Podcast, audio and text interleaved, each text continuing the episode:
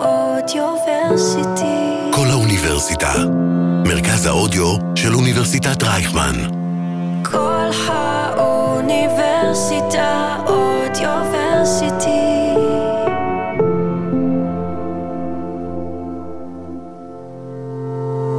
דמוקרטים. פודקאסט מבית המכון לחירות ואחריות באוניברסיטת רייכמן.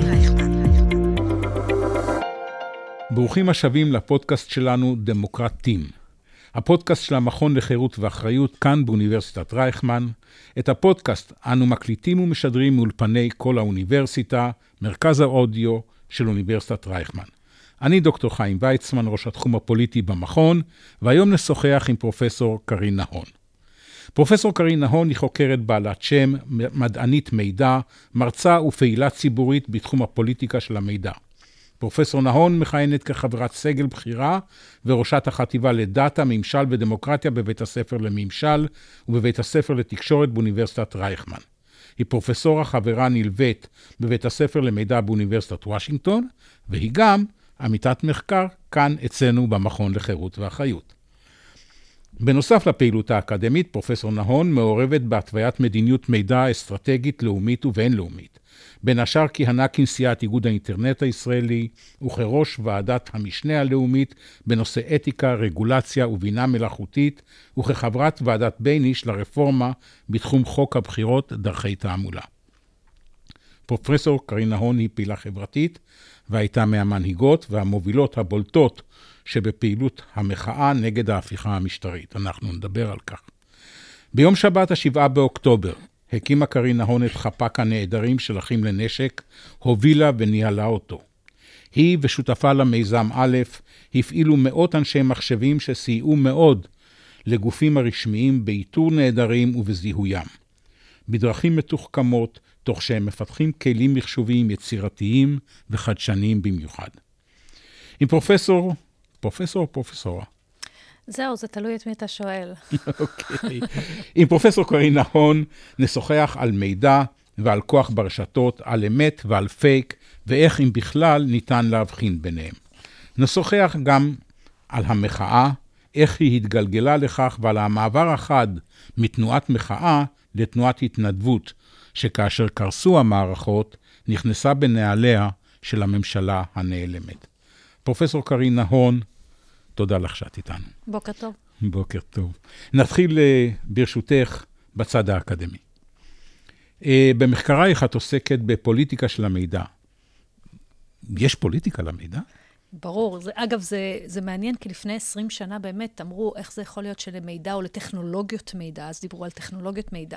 יש דבר כזה שנקרא פוליטיקה. אז ודאי שיש. יש לך גם דינמיקות של כוח שמתרחשות בתוך עולם המידע, בעול, נקרא לזה ב cyberspace, באינטרנט וכדומה, ויש לך גם דינמיקות של כוח בפוליטיקה הרגילה היומיומית, שמשפיעות על העולם הזה.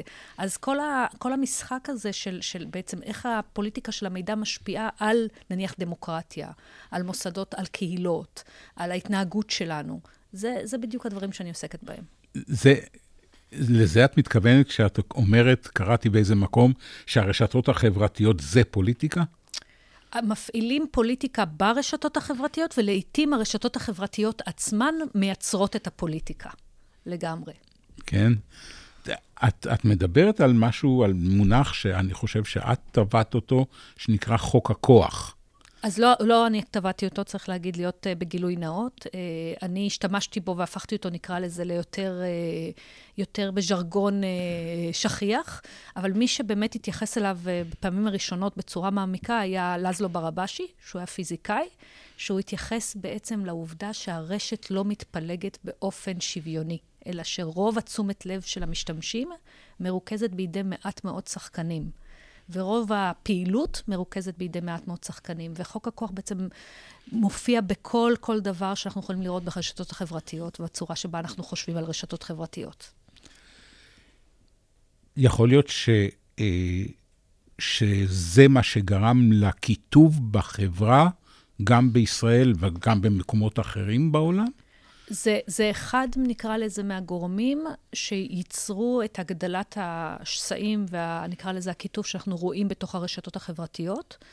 אה, אבל לא רק. אבל זה, כי זה עבר מהרשתות לחברה כולה. נכון, נכון, אבל הדבר הכי, דווקא לאו דווקא חוק הכוח עצמו, חוק הכוח מעצים את הקיטוב שיש, אבל הקיטוב עצמו נוצר מעצם העובדה שהרשתות בנויות בצורה שהדומה הוא בדרך כלל מתחבר אליי, והלא דומה מתרחק ממני. זאת אומרת, אה, אה, אם זה נניח בטיק טוק, אה, שאני אתן לראות דברים שמעניינים אותי בעניין שלי, או בפייסבוק, שאני אתן להתחבר לאנשים שדומים לי על רצפים שונים, החל מחברות, גיל וכדומה.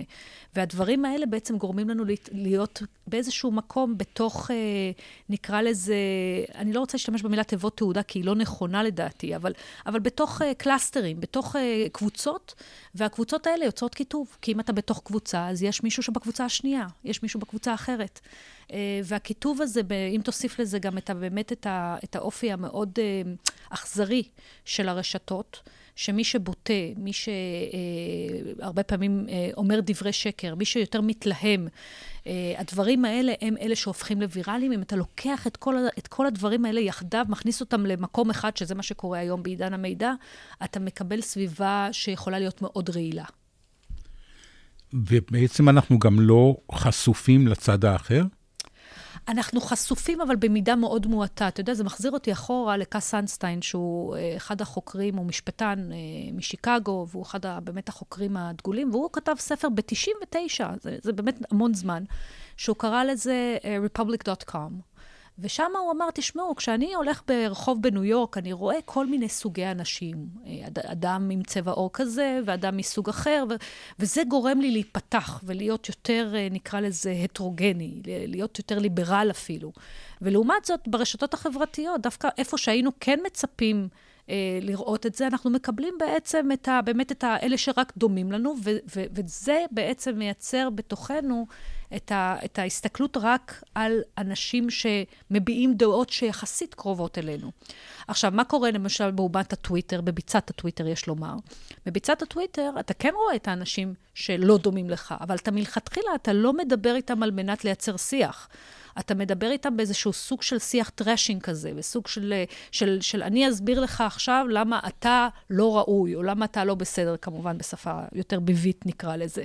אה, ו, ו, וזה מייצר, אה, אתה יודע, אה, סוג של, סוג של שיח חרשים במובן מסוים.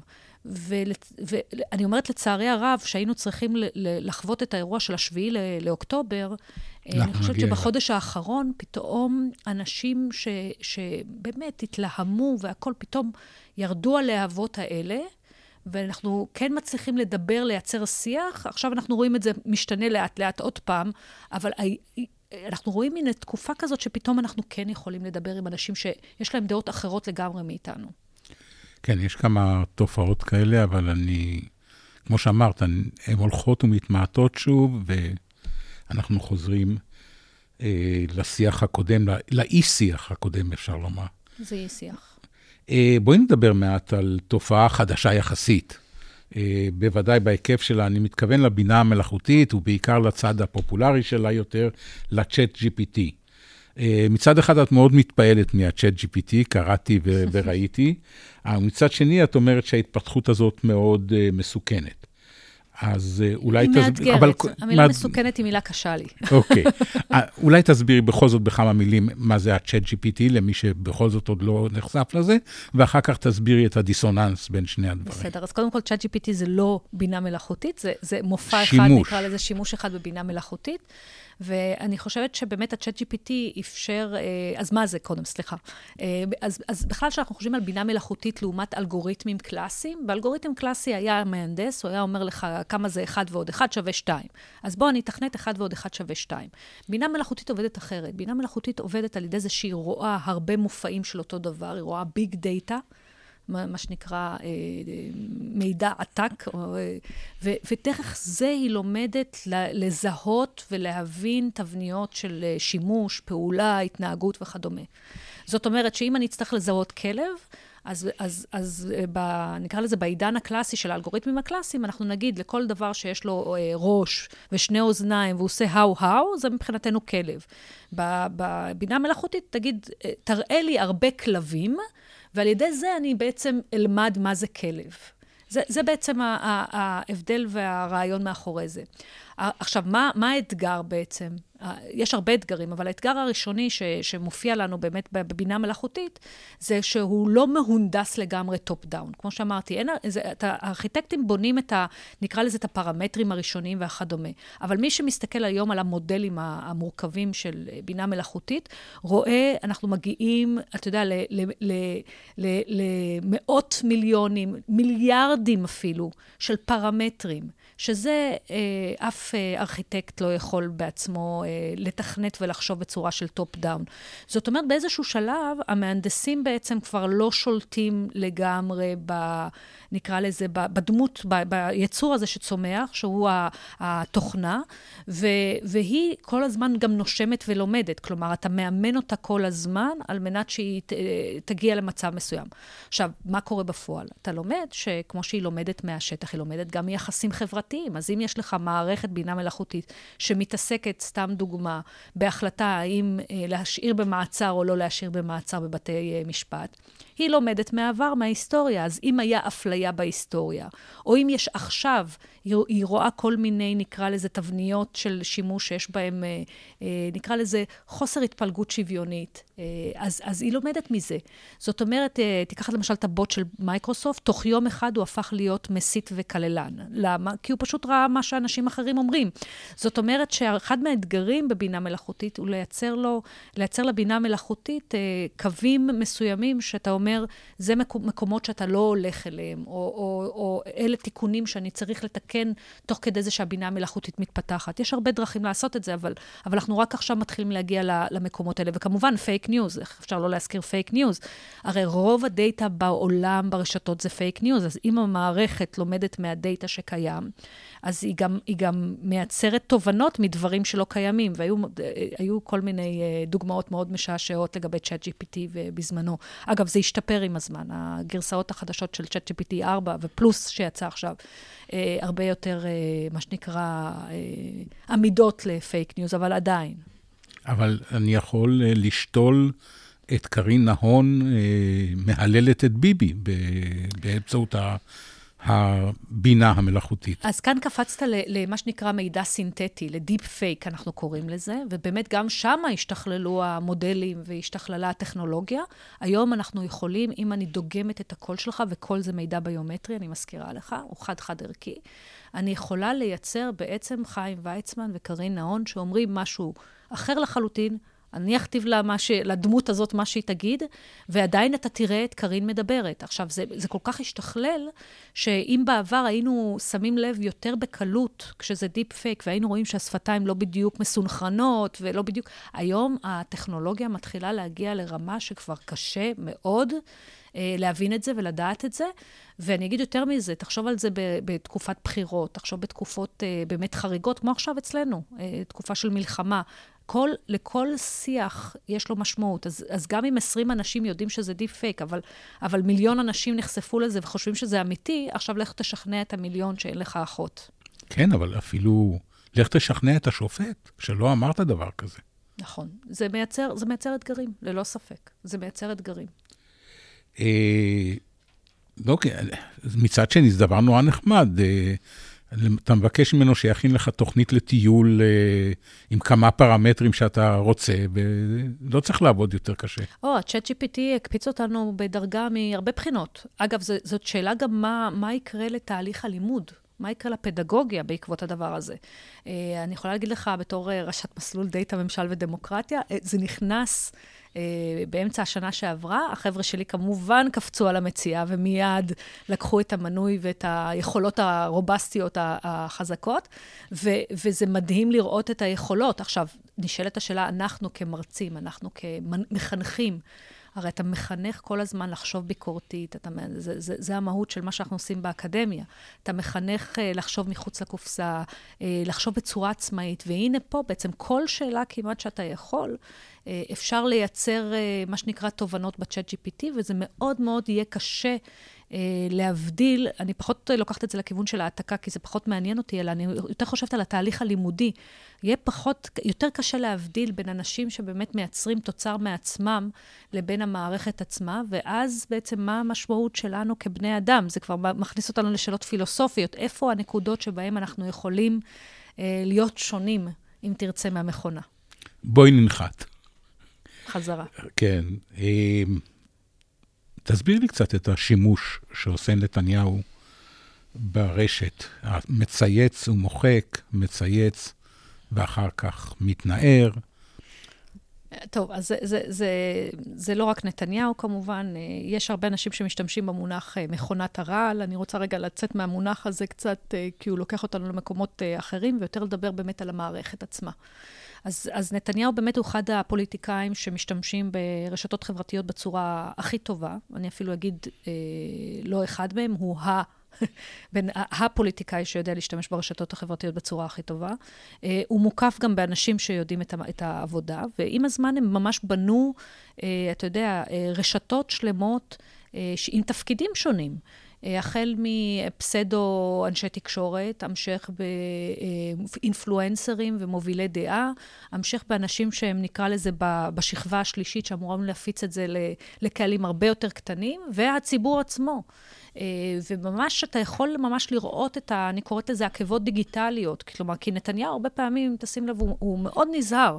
אתה לא תראה ממנו הרבה פעמים אה, גליצ'ים או בשיחה. מי שעושים את העבודה הזאת זה, זה בנו, אה, זה החבר'ה מסביב, זה בדרך כלל העיתונאים, הסמי-עיתונאים ש, שזה... ו, ובאמת הסיפור שהיה לפני שבועיים, הגליץ' הזה שראינו פתאום, ש, שהוא פתאום האשים את הצבא ואת השב"כ, שאגב, אני מבינה מעיתונאים אחרים ש, שדובר בציוץ שנכתב על, על ידו ותוך כדי שיתוף עם בנו. אז, אז כאן פתאום אתה, אתה ראית, נחשף, נחשף קצת, המסך קצת ירד, אבל בדרך כלל הוא מאוד נזהר. אתה לא תשמע את זה ממנו, אתה תשמע את זה מהסביבה, אבל זה מאוד מתואם, שלא יהיה ספק. זה היה מאוד מפתיע, כי כפוליטיקאי, קודם כל הוא היה צריך לדעת שלא אומרים דבר כזה.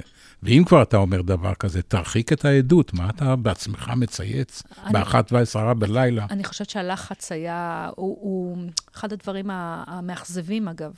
אתה יכול uh, לתמוך, לא לתמוך בנתניהו, אבל אני חושבת ש, ש, ש, שאסון, אירוע טרגי בסדר גודל כזה, שבאמת, אני חושבת שהוא האירוע הטרגי במדינת ישראל, uh, אתה לא יכול לברוח מהאחריות. אתה תברח מהאחריות, הבש, הבשורה, מה שנקרא, תגיע אליך כן. בכזאת דרך או אחרת. והוא כנראה נלחץ. הוא כנראה נלחץ. אגב, מי שראה, אה, בנו שהלך לישון בינתיים במיאמי, השאיר את זה בטלגרם, למרות שזה נמחק בטוויטר, אה, אז זה גם היה מעניין לראות את הפערים בתוך המכונה בשעות הזמן. לא יודעים שאסור ללכת לישון. אז זה מוביל אותי לנושא הבא שלנו, המחאה. אה, כפי שאמרתי בפתיח, את אחת ממנהיגות המחאה והמנהיגים. וספרי לנו קצת, איך זה התחיל? כיצד התגלגלת לזה? וואי, ממש התגלגלתי במקרה. אה, אה, גם, גם חגגתי לפני זה, דצמבר חגגתי את 50, את גיל ה-50.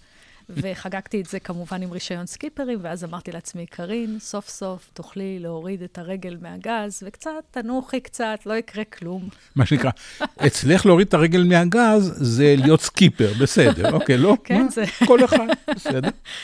ואז הגיע הרביעי לינואר. אז הגיע באמת האירוע של יריב לוין, שמודיע את זה. אני הייתי מאלה שהופיעו בכיכר, בכיכר הבימה, כבר בשבת הראשונה, של השביעי לינואר, אה, והיינו... הפגנת הגשם.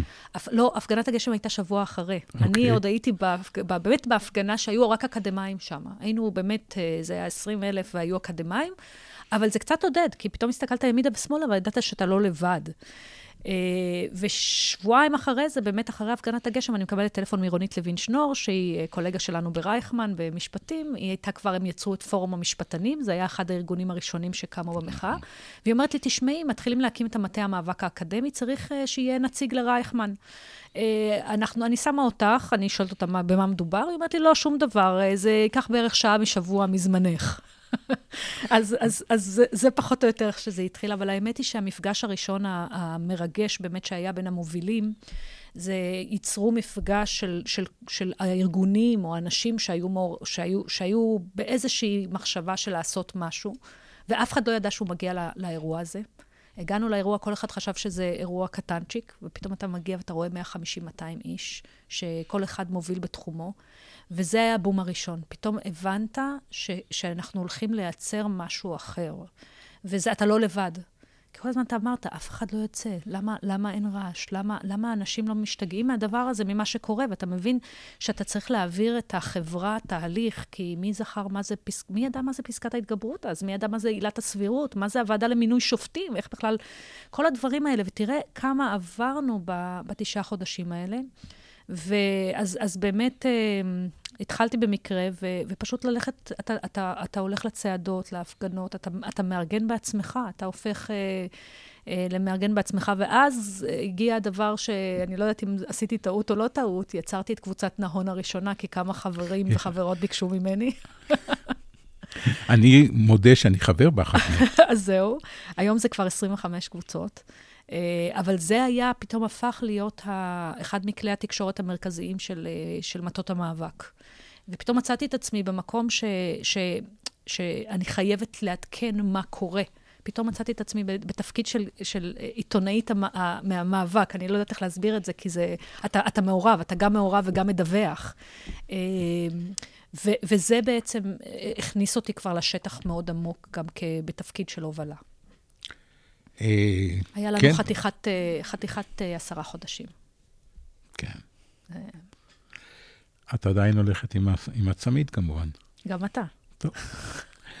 רק אנשים לא יודעים מה כתוב בצמיד, אנחנו, אתה מדבר על הצמיד. כן. uh, ביום שלמחרת ה-7 באוקטובר, אותו 7 באוקטובר היום, היה ברור שהממשלה קרסה. מוסדות המדינה קרסו באותו יום. הממשלה קרסה. אין, אין, אין מילה אחרת. אחת התופעות המדהימות היא המעבר, ממש בן לילה, מתנועת מחאה לתנועה שעוסקת בפעילות התנדבותית בתחומים כל כך מגוונים. בעצם כל מה שממשלה צריכה לעשות. אולי תספרי לנו על כך מהזווית האישית שלך, כמי שהקימה וניהלה, יחד עם א', את אה, חפ"ק הנעדרים. אז אה, זה גם מעניין, כי בשביעי לעשירי אנחנו קמים בבוקר כמו כולם, באזור המרכז מאזעקות, ואתה לרגע משפשף את העיניים, כי אתה לא מבין מי נגד מי. Uh, התקופה היא תקופה מאוד מתוחה בישראל. שבוע לפני זה רבנו עוד על, על הפרדה, לא הפרדה, כן חג, לא חג, איפה עושים את זה, איך עושים את זה. Uh. ואז אתה מתחיל להבין, מתחילים, מתחילות להגיע הידיעות. אתה פותח את הטלוויזיה, אני זוכרת, אני פותחת את הטלוויזיה ב-10, ומתחילים לה, להגיע תמונות משדרות, מניר עוז, ממקומות שונים, ואתה אומר, רגע, מה קורה פה? זה כבר כמה, כמה מקומות, ואלמוג בוקר פתאום אה, עולה, ותמיר סטיימן עולים לשידור ואומרים, רגע, למה, למה אף אחד לא מגיע להציל את האנשים? ובקיצור, אתה, אתה פתאום מבין שאתה באירוע אחר. עוד לא הבנו שכבשו למעשה אה, יישובים שלמים בדרום המדינה. אבל אתה מבין שאתה באירוע אחר, שהוא אירוע רוחבי, ואנחנו ב-12 עולים לזום, המובילים, מובילי המחאה, ומחליטים אה, שמייצרים איזשהו סוג של מענה, אף אחד לא חשב על זה במובן הזה, אבל, אבל לעזור איפה שצריך. הבנו שיש לנו יכולות, בגלל שבנינו תשתית, אתה יודע, התשתית שבנינו תשעה חודשים, היא תשתית שלא מובנת מאליה. אנחנו גם מגיעים להרבה אנשים וגם בנינו איזשהו סוג של, אתה יודע, אופרציה שלמה, שאנחנו יודעים איך להפעיל דברים.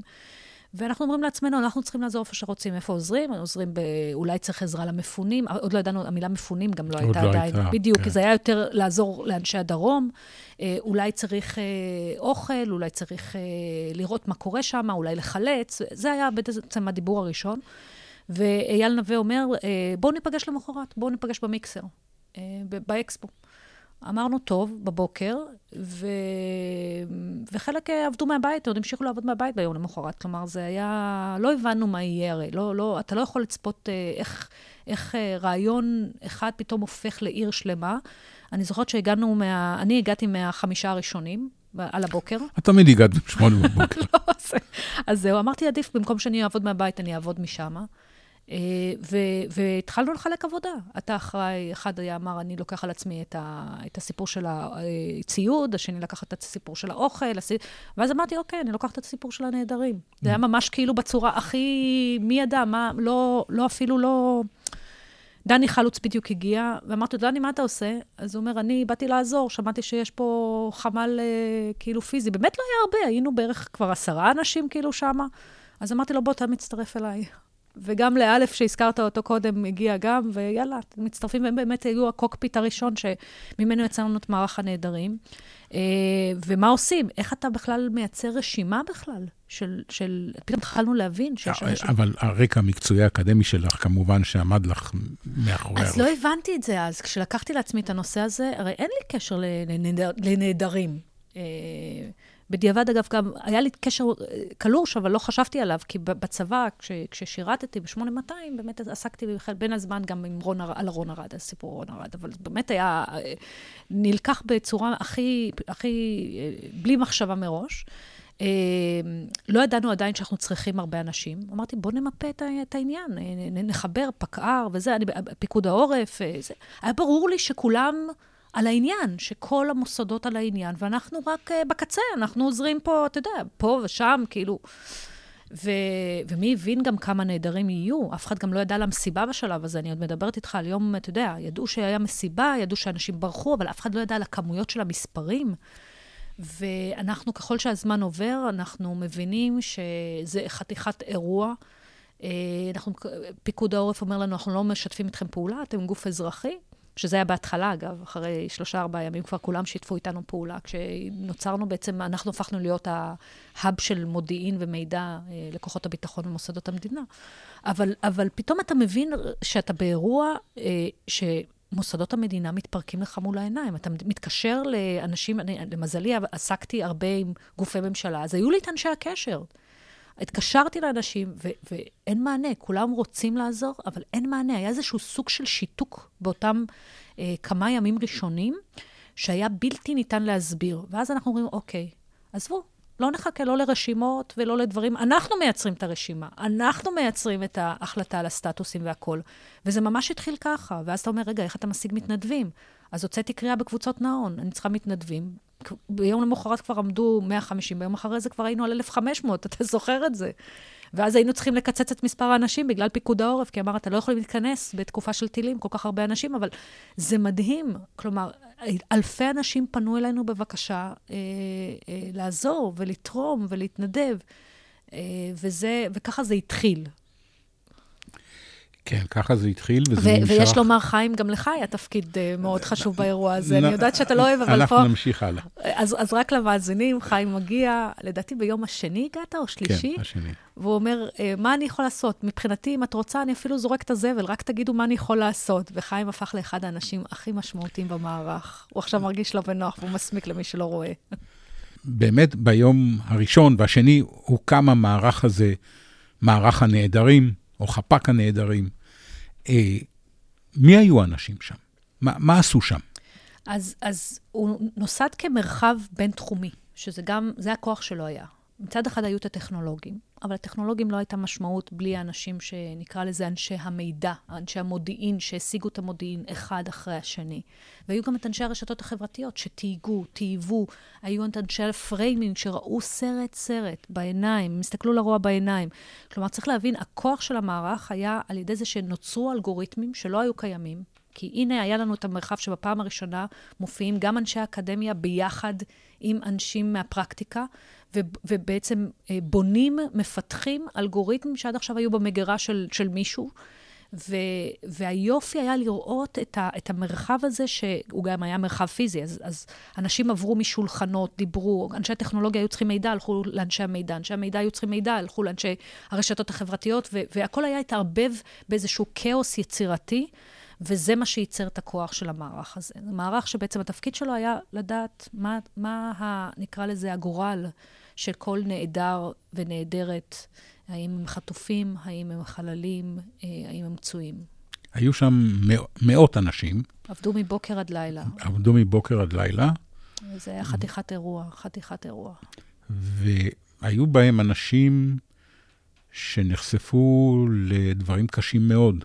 נכון, נכון. היו לנו 35 פסיכולוגים שליוו את, ה, את הקבוצות, אבל uh, כולנו, כולנו נחשפנו, היינו... אבל הם היו הבשר תותחים, הם היו, ה, נקרא לזה, השכפ"ץ שלנו, נכון? כי הם ראו באמת סרטונים ש, שאי אפשר אפילו לנסות להסביר אותם, בגלל שהם כל כך לא אנושיים. אה, אבל אני חושבת שכולנו עברנו בזמן של המערך הזה. המערך הזה אה, ייצר מצד אחד אסקפיזם, יכלנו להרגיש שאנחנו עושים משהו מועיל למדינה, אה, אבל מצד שני, הטביע בנו חותם. ראינו דברים שאנחנו לא נשכח לעולם.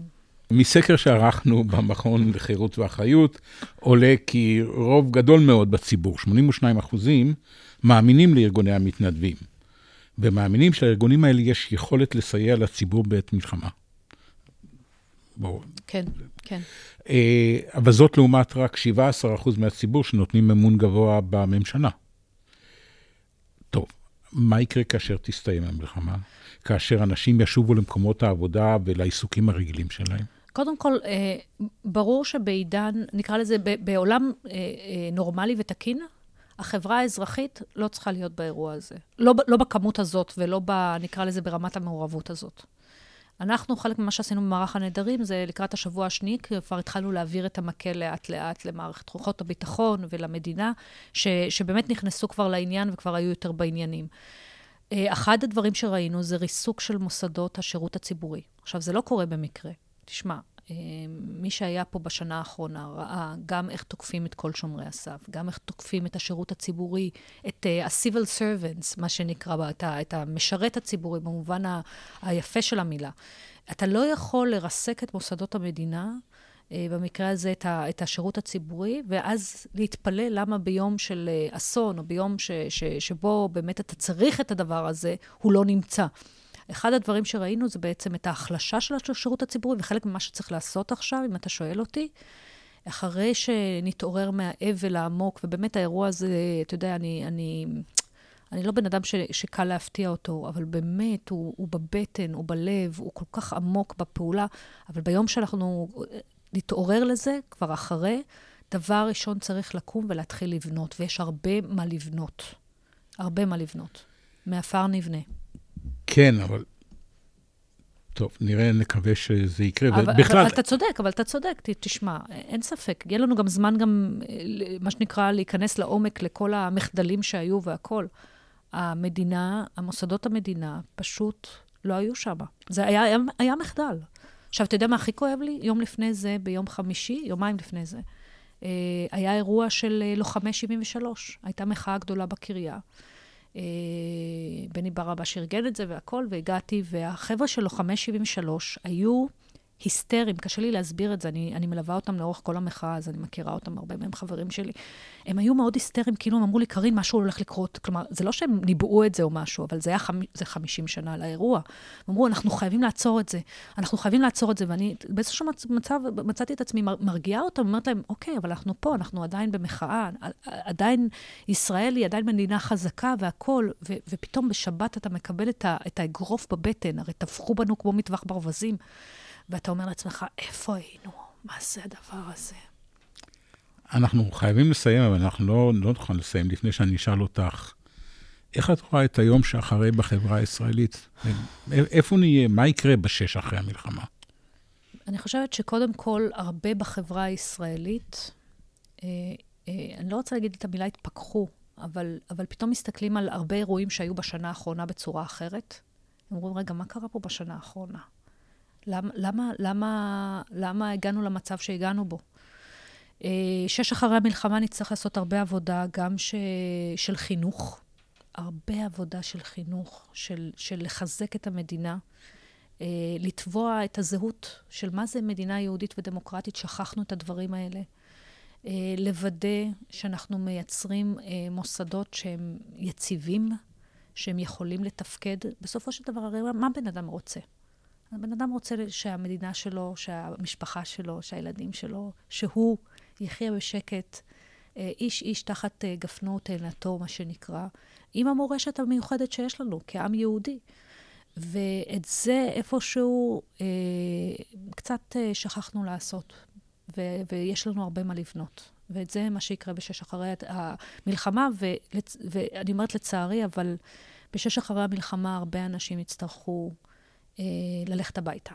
הרבה אנשים יצטרכו לשלם את המחיר אה, ולשאת באחריות, לתת דוגמה, ונצטרך לבנות פה למעשה קבוצה חדשה של הנהגה, שתוכל להוביל את מדינת ישראל לשנים הקרובות אה, בבטחה. תודה.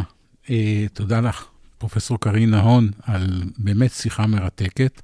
תודה לך, חיים. ותודה לכולכם שהייתם איתנו, ואנחנו מקווים שתהיו איתנו גם בפרקים הבאים של הפודקאסט דמוקרטים מבית המכון לחירות ואחריות באוניברסיטת רייכמן. ניתן להאזין לנו בספוטיפיי, אפל פודקאסט ובכל אפליקציות הפודקאסטים. להתראות.